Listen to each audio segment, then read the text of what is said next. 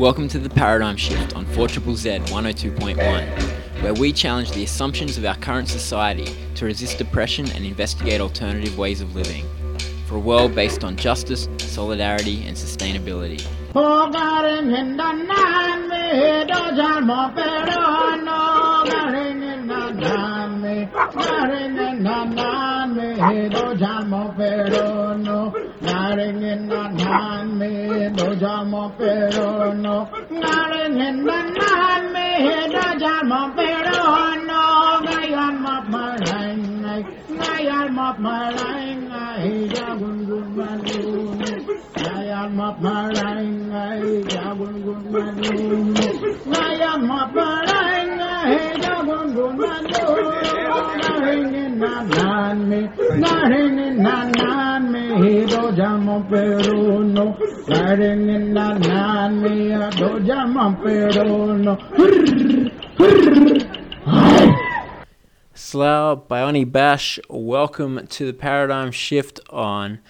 4 Triple Z 102.1 FM, your local community radio station, of course, broadcasting on the lands of the Jagera and Turrbal people. Although myself, Andy, am coming to you again this week from Bashur, the northern part of Iraq, but the southern part of Kurdistan, where I've been for the last month or so. And today on the show, I'm going to be bringing you a couple of interviews that I've done with people here. I've been very privileged to meet some amazing people during my time here, and today you'll get to hear from a couple of them. One is Choman Hardi, um, feminist poet, novelist, and academic who has just released a new book. But I talked to her about all kinds of things about how the role art can play with trauma, about um, trying to do feminist academia in the Middle East, and about uh, some of her attempts to bring out different sides to some of the stories of recent history in Kurdistan. And in the second half of the show, I speak to Nayef Sabri, who is a Yazidi man originally from Sinjar in Iraq, who, like virtually all Yazidis, had to flee his home village in the face of Islamic State's murderous charge through his homeland. While he was living in refugee camps, he and some friends formed a organization to um, play with some of the displaced little kids and try to do some schooling and some, I guess, support for kids who've been extremely traumatized. And so we'll hear from Nayef both about uh, life of Yazidis and also about what they do with the Sunrise NGO. Unfortunately, both Nayef and Choman have been through pretty intense years so far in 2023. Um, both had to face uh, really hectic public campaigns. Uh, Choman against her personally um, by uh, conservative Muslims and I guess good patriotic, patriarchal Kurds um, trying to claim that she was ruining their society with some of her ideas. And uh, Nayef, as well as all Yazidis in Sinjar there who were demonized in a sort of religious conflict over a lot of Iraqi imams claiming that Yazidis had uh, damaged a mosque in their hometown, the hometown where it should be said uh, Islamic State tried to eradicate Yazidis off the face of the earth only a few years ago. Um, but both of them have survived and are still uh, cheerful resistors in their own way, and so it was great to chat to them both. And we'll start off with hearing from Choman Hardi. Uh, my name is Choman Hardi. I am a writer and a scholar, an academic. Uh, I have lived abroad for 26 years and I came back nine years ago to teach at the American University in Suleimani. I started working in the English department and founded the Center for Gender and Development Studies and and I have a new book coming out Uh, it's my first novel, but I've published poems and translation and an academic book before. Mm. Your book launches this week. Can you tell us a, a bit more about it? Um, so the book is called Whispering Walls. The, the main idea about the book really was uh, I'm very much interested in walls, the idea of not learning from the past and repeating the same mistake as individuals but also as a community. I feel that the Kurdish community has been trapped in this circle of doing the same thing all over again and then expecting a different result, which, according to Einstein, is madness. Um, so I was questioning myself about why is it that we don't learn from the past? What is preventing us from not making the same mistake, uh, developing and growing? And my only explanation was there must be a, a wall created by trauma, which prevents you from learning. So I tried to explore the idea of this wall through a physical wall in the novel. I don't want to give away the, the plot, but uh, the story is set in the last five weeks before the Iraq invasion in 2003. It's uh, told from the perspective of three siblings, Kurdish siblings. Uh, two of them live in London and one of them in Kurdistan. There is quite a lot of Kurdish writing and poetry, and um, think a lot of Kurds are quite proud of that uh, literature history. I wonder what role does it play for Kurdish people in maybe processing things of the past or dealing with current oppressions? So I think poets play a very important role. First of all, we historically have struggled to find the right leader, a leader that would unite us. We are a very fragmented community, a divided, sometimes very self destructive community.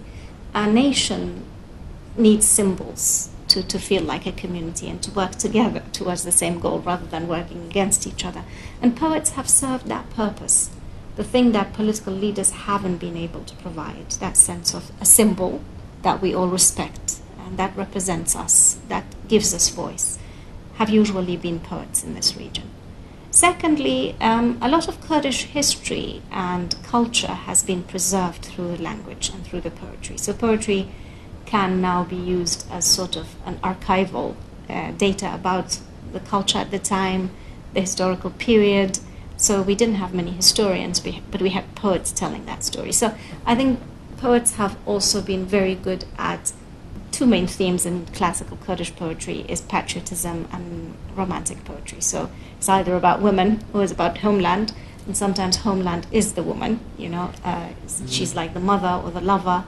Um, so they have been providing a sense of nationhood because, I mean, you do not survive as a nation just through food and shelter. You also need your language and culture to survive. And I think poetry has provided that means of survival, surviving through language uh, and, you know, escaping assimilation, escaping annihilation, and maintaining culture. You mentioned when talking about uh, your new book the dealing with these themes of trauma from the past, and in the past you've written as well about the Anfal genocide and the impacts of that. How do you see the impact of the trauma of Kurdistan's recent history? How does it play out in Kurdistan today?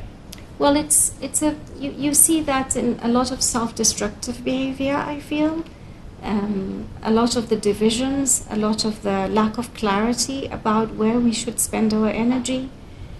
You see it also in, you know, I mean, I think violence, when violence happens in a community, in particular dictatorship, um, because of the surveillance and because of the anybody could be a spy, anybody could be spying, neighbors could be your spy, your brother could be a spy. This destruction of trust, which is very also essential for the survival of a community and um, years of sanction and poverty and conflict has also meant a lot of competitiveness for survival. So, because basic needs have not been met, and there's always been a fear of annihilation or assimilation, there is that sense of, um, first of all, focusing on survival.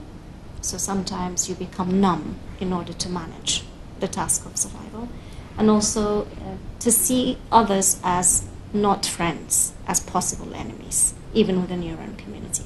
So, in a way, this, this kind of uh, mentality has been carried on through the peacetime. Uh, so sometimes I am outraged by the fact that there is nobody gets outraged by injustice anymore.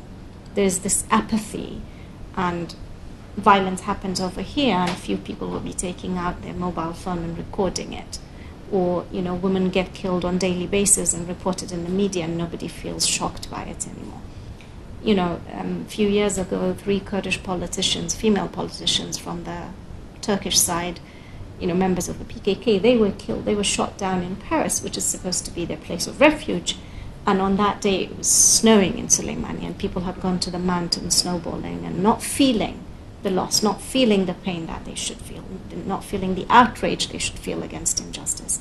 And I think those are consequences of trauma, long term and ongoing trauma, because at traumatic periods, because we need to survive, we feel numb and we don't feel the tragedies. But if that happens to you enough times in your history, then you, that becomes part of your personality as an individual and as a community. And I think that's the danger. And I try to a little bit address that in the novel also this this apathy and this not learning and not moving on what things do you think can be done to address entrenched trauma? It's not as easy as say you know a government policy about housing people or giving electricity or something like that. I mean how does a nation address its trauma? I think we need to take as many um, use as many tools as we can. You need research to understand the problem. You need a different kind of education system that creates empathy and uh, acceptance of diversity and um, sensitivity towards animals, humans, communities, different kinds of people, ethnic, religious backgrounds. Um, you also need to engage the arts because I think the, the power of the arts is that they manage to create that safe space for us to feel, you know. And um, a few years ago, before the pandemic, uh, this young artist, a new graduate of the fine arts called Tara Abdullah, she did an installation called Feminine.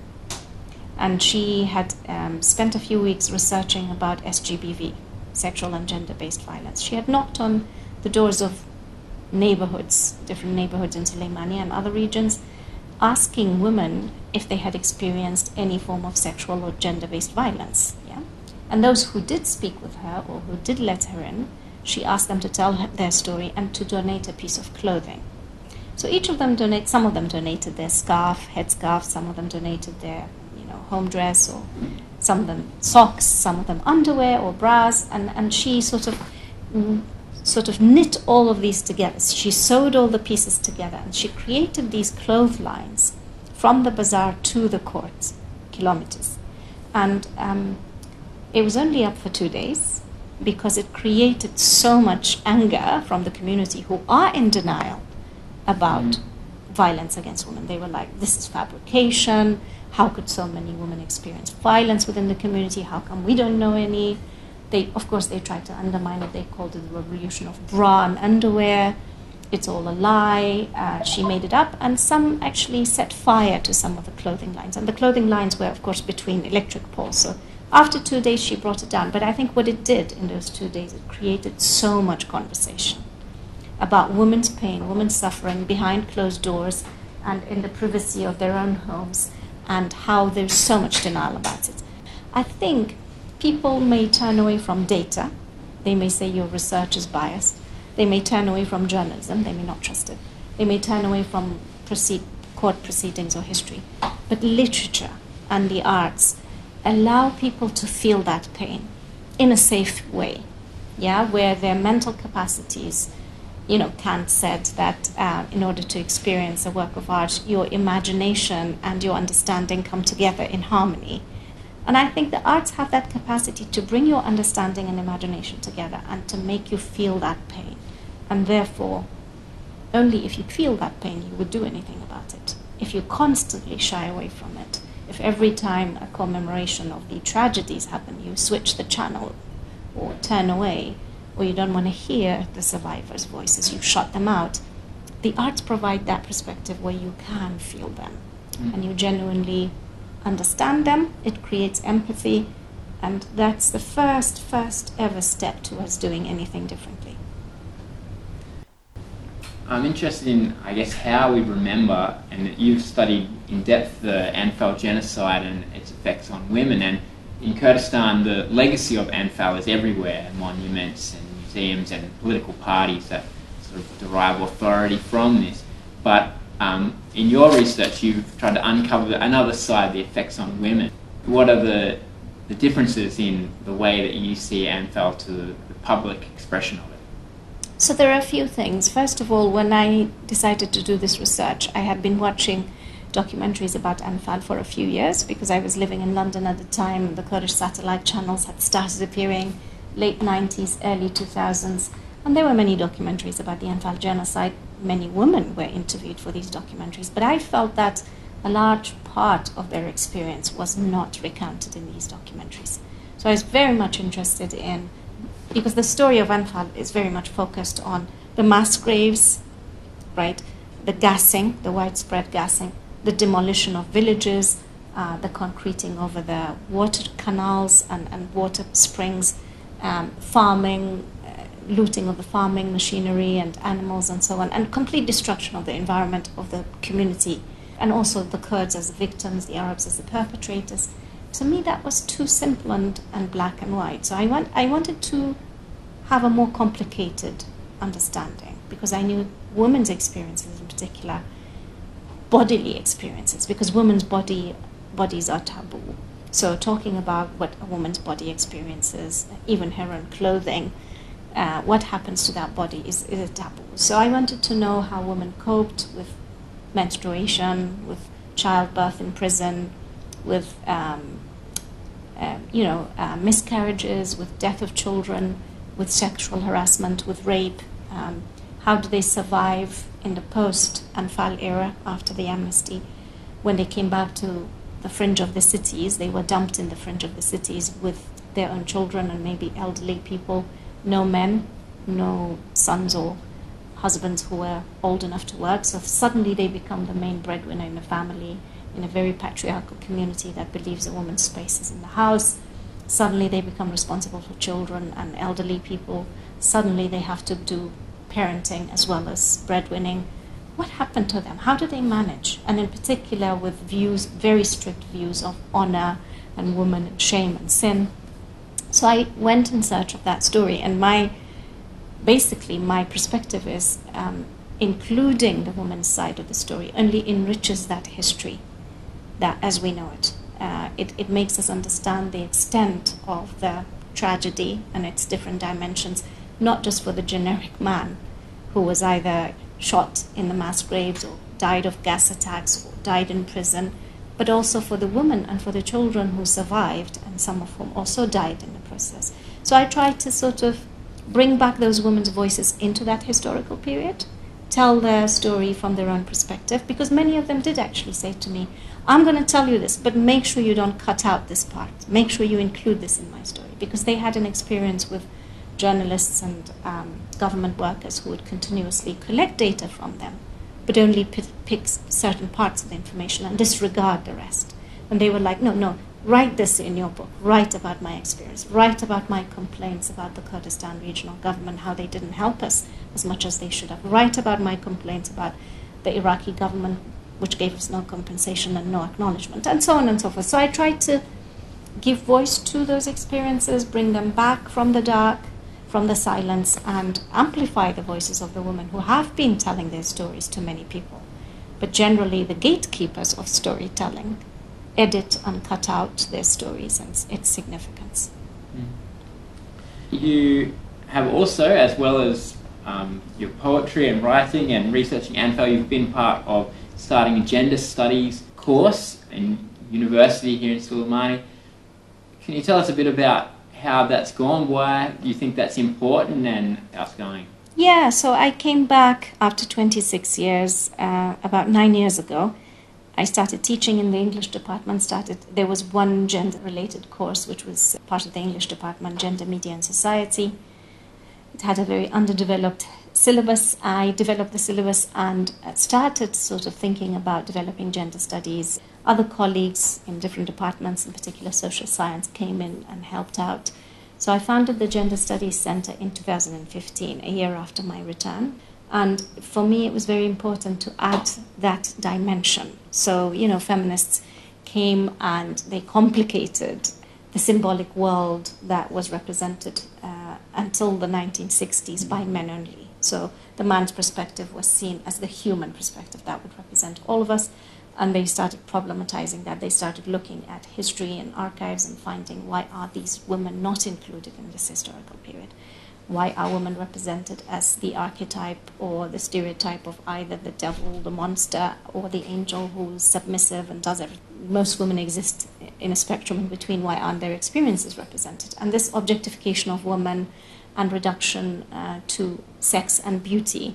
So, um, you know, problematizing the way women are represented in the symbolic world, uh, questioning patriarchal values and very common sense ideas that we have inherited from previous generations, asking questions, uh, talking about who has voice and who doesn't, and why, and what are the implications of that who has the power to determine our value system and our legal system, and who doesn't have that power. So these were questions that I was very interested in pursuing and, and developing with students. Um, what I find interesting is that providing services to women and protection and legal representation and changing laws and trying to change women's position in, in workplaces and so on has been done for 20, 30 years. But when it comes to changing the discourse, the patriarchal discourse, it seems that many big interests are threatened. And that's what I have experienced. I feel that very conservative voices are trying to shut down this alternative discourse that we are trying to build around social construction. Yes, in reality, there are differences between men and women, many more men are capable of rational argumentation, decision making, independence, but that's socially constructed. It's got nothing to do with biology, which is what they try to claim. They also base it in biology because they want to make it seem as if it's unchangeable and fair. There's, it's fair because it's not represent, it's not our wish. It's how God created us or nature created us. So problematizing that discourse and creating a different discourse which shows how women from the day they are born, they're not brought up to be leaders. They're not brought up to be independent. They're not allowed to give a, have a voice to make decisions about their lives. Therefore, of course, when they are adults, they're not going to be as capable of decision making as men, right? And also the fact that housework and childcare should not just be a woman's responsibility. Nowadays, women also work and earn uh, like men. So why is it that women end up with two full-time jobs? So they don't want this other discourse. They find it very threatening to their male privilege and their patriarchal hierarchy. So we experienced a major backlash. We have for several years, every now and then on social media, some activist or academic or writer would be attacked. It would usually last two days, three days. But in the last months, we experienced a very well organized and uh, long campaign um, it was trying to intimidate people, uh, push them away to leave, and some one person, her life was in danger. She did leave, and uh, trying to also by attacking several individuals, trying to silence the whole movement. So they're trying uh, very hard to silence the discourse, and I feel that they are also finding this a lot more threatening than providing legal protection to women. They think that's safer than this. Okay, thanks very much, Chalma. You're welcome. You're listening to the Paradigm Shift on 4 Triple Z with Andy. We were speaking with Choman Hardi about uh, some of the ups and downs of running a gender studies curriculum in a Kurdish university. And she certainly lived a pretty extraordinary life. Um, Choman Hardi going as a refugee to the UK at the age of 19 and uh, forging a life there as an academic and poet, and then returning to the land of her birth, Iraqi Kurdistan, where she's tried to bring feminism into academia and culture there. Um, and it's been a bit of a bumpy ride. And earlier this year, there was a pretty severe campaign against Choman uh, for her work doing uh, that kind of gender education and um, she was forced to leave the country for a bit in fear of her life, but she came back uh, with remarkable courage for a small and softly spoken woman. She has the uh, the spirit of so many Kurds do that they will not be um, silenced or repressed without putting up a fight. And Choman did uh, just this week release her new book, Whispering Walls. I haven't managed to read it yet, but I do have a copy, and if you are interested, I'm sure you can find one somewhere as well. We're going to move on to the second interview of the show now, which I did with Nayef Sabri. I also met up with him in Suleimani, where he has been studying, but uh, Nayef originally hails from Sinjar, which is in not in the Kurdish autonomous region of Iraq, just across the mountains in the uh, what is still controlled by the Iraqi federal government, but Nayef is a Yazidi, which you may not have heard of before, but if you stick around for this interview, you'll be much more knowledgeable about Yazidis by the end. It is an ancient religion um, who have had their share of trials and tribulations over the years. A large number of times they have been attempted to be eradicated by other uh, religions or power groups. But the Yazidis are still hanging on, and Nayef's got a pretty extraordinary story of his own, living through the attempted genocide of his people by Islamic State in recent years, and um, he was forced to flee into refugee camps in Iraqi Kurdistan, where he and some of his friends formed an NGO to try to do some education and some play with some of the kids that had been severely traumatized by seeing horrific things and were now living in these camps of internally displaced people. Nayef is one of many inspiring people I've met in recent weeks in Iraqi Kurdistan. Let's have a listen to him. Hi everyone, I'm Nayef Sabri. I'm from Shingal. I'm executive president of Sunrise Organization for Civil Society Development. Okay, we'll get talking about Sunrise later on and what you do, but maybe to start off with, you are a Yazidi person, and many people in Australia would not know about Yazidis. Can you tell us a bit about who Yazidis are? Okay, so Yazidis is a very ancient religion, and we believe it um, it goes to the Sumerians and like around uh, six thousand to seven thousand years old. Uh, and I can say that basically we we are so related to the nature, and we we believe in peace a lot, and also we, as a religions, we say what a beautiful life because there are like each different religions they believe in god in their own way. So by this we mm, our religions uh, shows how we are happy to live with others. But unfortunately, like Yazidi people uh, have not been like enduring the history and have faced, let's say, documented ones, 74 genocides. Uh, but maybe there were many more, but were not recorded, were not documented. And Yazidis are living in, in different uh, continents and, and countries.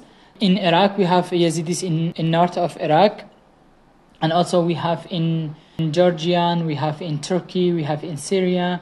Um, after the, the last genocide, which was in 2014, uh, we have um, many Yazidis in Europe, especially in Germany.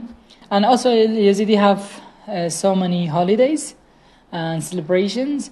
That's a good religion where you get a lot of holidays. yeah. um, but 74 genocides is a lot, and you mentioned the most recent one in 2014 with yep. ISIS here in um, Iraq and surrounding areas. Can you tell us a bit more about what happened in the most recent genocide? Yeah. So I, I was sharing my story before the genocides. For example, when like our our like fathers and grandfathers they were they were talking about let's say the before genocides 23 I said no that must not be true to be honest that it was my feeling about it no mm. like how can someone attack you and take your mother and sister that will never happen and we at that time even I was young, but for example, with my, my like high school friends, say no, that is not true. when we when we're discussing about these things, and we said maybe like Yazidis have been, let's say, uh, maybe not uh, educated and they didn't they didn't know before how to deal with their surroundings and these things. That's why they, they, they faced if they faced uh, 74 genocides. But even we didn't believe uh, to be honest. But i saw the last one unfortunately like how everything was started. Uh, in in june 2014 just like during let's say few days the Nineveh governorate, which is a, a big governorate or a province in Iraq. So it was um, like uh, uh ISIS uh, controlled it just during few hours or even few days.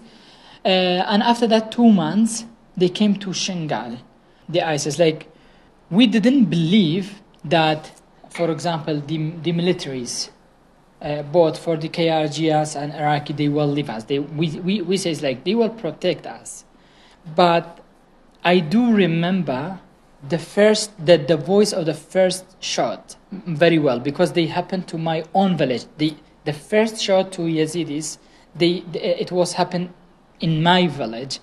So when they attacked with very strong weapons and a big number of ISIS uh, soldiers, uh, our people they defended themselves as much as they could but I, I, like unfortunately like all the weapons that the Yazidi had at that time it was so let's say weak just Kalashnikov and no one protected us. Then it's like we had to leave everything because it's for example during these moments when you have people attacking you in, and you are under a very strong attack then you will remember like what happened before. And Yazidi was like uh, so afraid of taking their women and that's why like mm, many of them just after a few hours starting the war they, they, they escaped to the mountain. But unfortunately like many mountain was too far from others. Uh, for example for the kocho it was a village like um, it was around 1700 or even maybe more individuals at that village. So they couldn't escape. Isis like uh, ruled the, the, the village uh, and killed the majority of the men and they, they kidnapped all the women. And just what we have from this village just now some survivors who returned and very small number of, of men. All the others were killed. So we we had only one options at that time so it was the shingal mountain and people just escaped there. They, they had nothing to eat because it's just mountain. Like there is no like um, a, a, place that you can get water and, and these things. And some people like they threw their kids because they couldn't uh, feed them at all. Uh, but after like um, six days uh, to one week like six days to seven days uh, then the way were opened that people could like skip from the mountain to syria then from syria to kurdistan and then we also my family and myself was um, among of these people. On the mountain for um, around six days then we left to, to kurdistan. Mm. yeah.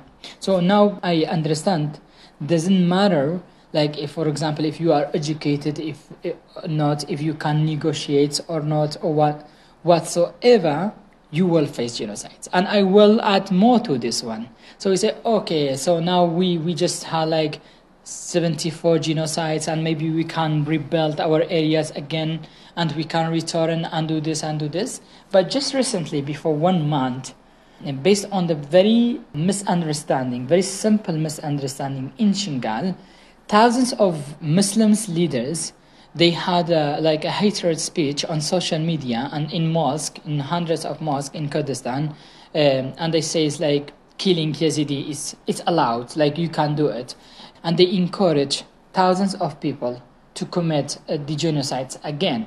So that means we are not safe, unfortunately, in, in our own area because there is no no one can like truly uh, protect us. And of, of course, like we are not saying that all Muslims are bad, but uh, unfortunately, like, there are always a good number that they, they can like commit genocides against Yazidi. Mm. So there's been Muslim leaders speaking out against Yazidi and doing hate speech against Yazidi. There's still ISIS camps around Iraq and things as well.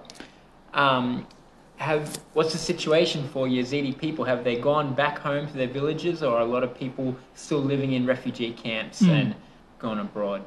So majority of Yazidi they still displaced in Kurdistan camps. So maybe we can say around 30 to 35 percent uh, percentage have returned to Shingal. But to be honest, it's not a, a safe place. It's not because there is it lacks uh, services and there are many villages. They, um, for example, before the genocide, there were like thousands of families, but now just like um, a small group. And there are like 20 to 22 campus in Duhok. They are they are full of Yazidis. Yes, you were listening to Nayef Sabri talking about Yazidi people and a bit about the story of their survival uh, from those horrendous days of Islamic State's rampage across Iraq. Um, many Yazidis are still displaced in Europe or in Australia or in a number of camps, as Nayef said, in Iraqi Kurdistan.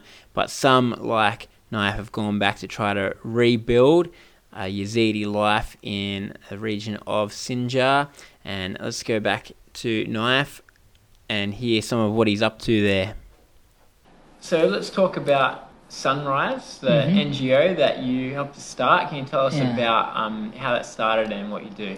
So, because I was under the, the strong fight in our village when ISIS attacked us, that, that moment I will remember forever. Everything was changed in, inside me.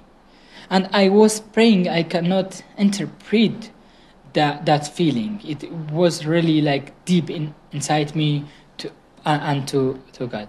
Then after we escaped uh, our, our village and went to the mountain, and we, we were there like for around six days, something like that.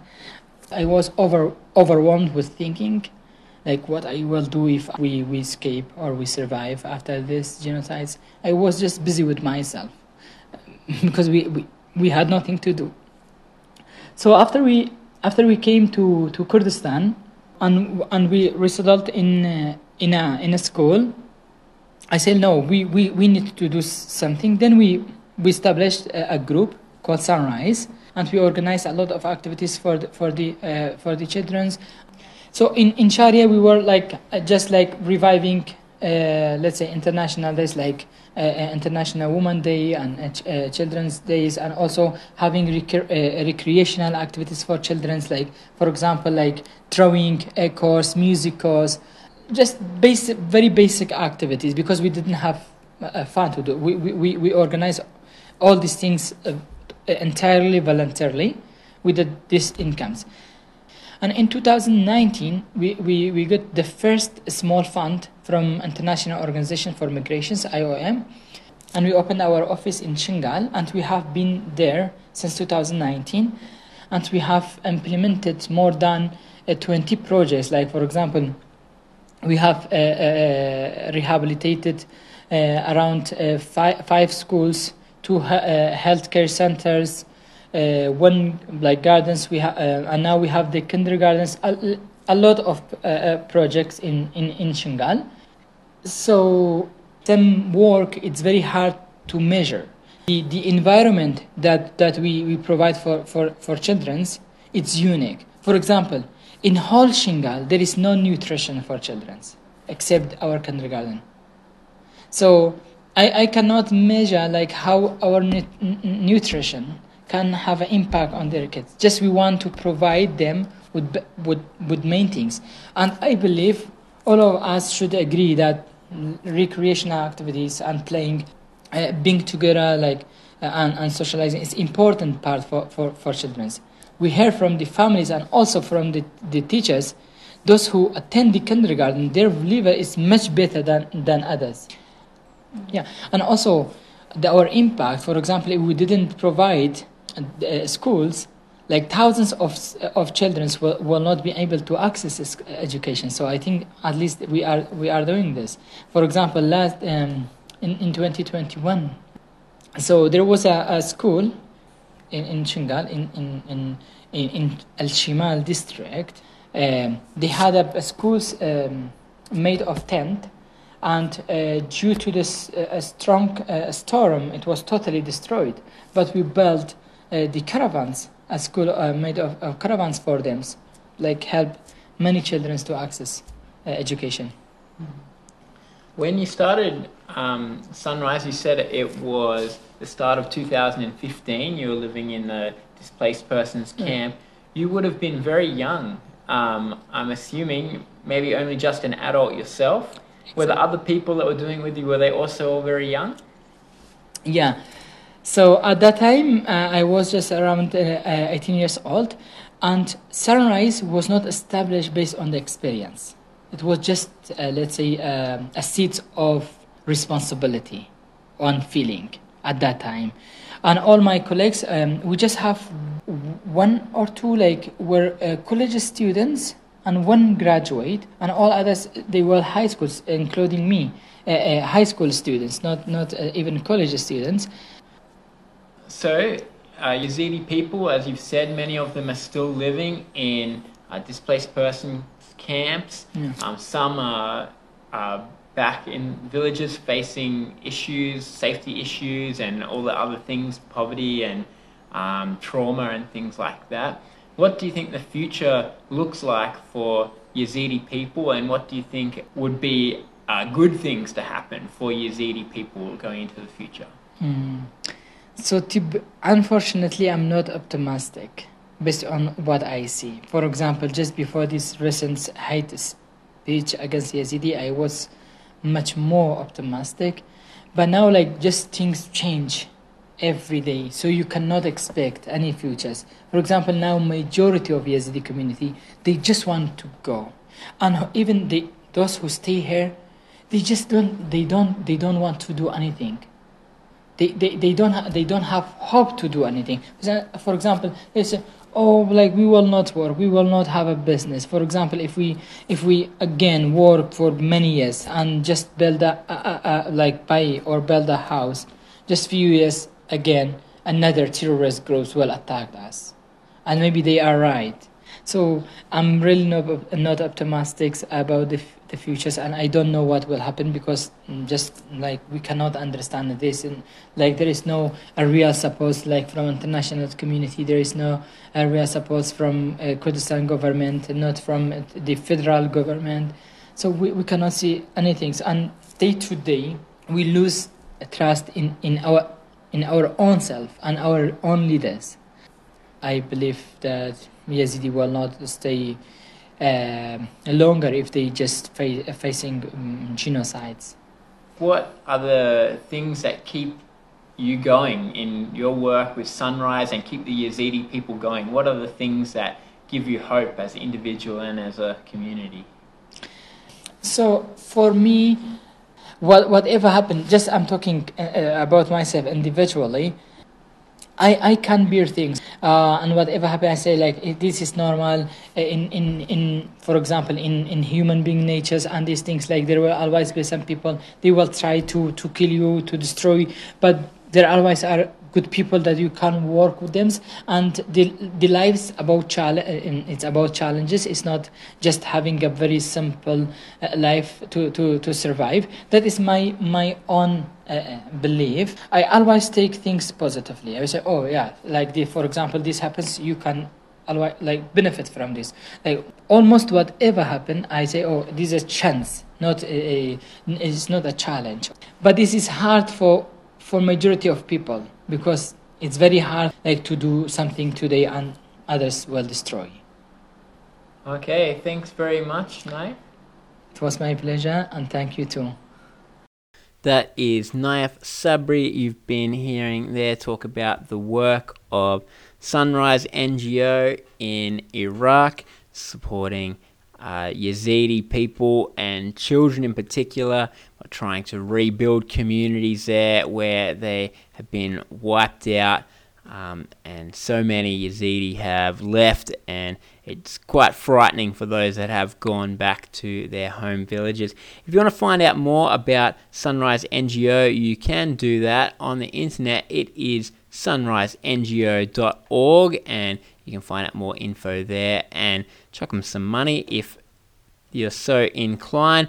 Also, Choman Hardi, who was uh, the first interview guest on this show, she's just got a new novel out called Whispering Walls, but also um, she's written a lot of poetry over the years, which you can also check out. But we are just about out of time for another week on the paradigm shift. I'll see you next week.